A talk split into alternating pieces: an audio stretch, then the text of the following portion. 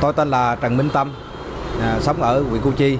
Năm 1980 tôi à, bắt đầu à, đi phụ à, phụ xe. Tôi có tìm hiểu cấu tạo và các thiết bị trong động cơ máy móc của ô tô.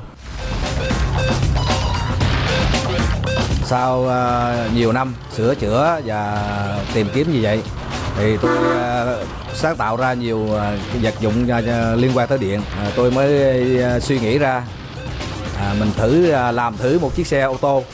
Cũng có nhiều lần từ thất bại đó tôi nản lòng à, bởi vì tiền bạc à, dần dần nó nó cũng cạn nhưng mà vì à, một sự đam mê một lòng quyết tâm để mà tiến hành cho bằng được cái cái dòng xe ô tô điện này đầu tiên của Việt Nam cái chiếc xe này nó đã lăn bánh uh, coi bình thường ổn định. Cánh cửa hai bên nó dạng giống như một con chim đại bàng đại bàng chuẩn bị tung cánh. Tối đa là 50 km h và một lần nạp đầy pin đi được 160 km tôi mong muốn Việt Nam mình sẽ có nhiều nhà nghiên cứu, nhiều nhà máy sản xuất ô tô các loại. Thì à, một cái sản phẩm sau này sản xuất hàng loạt ra, tôi có thể nói là cái giá dao động mà tầm 250 triệu trở lại.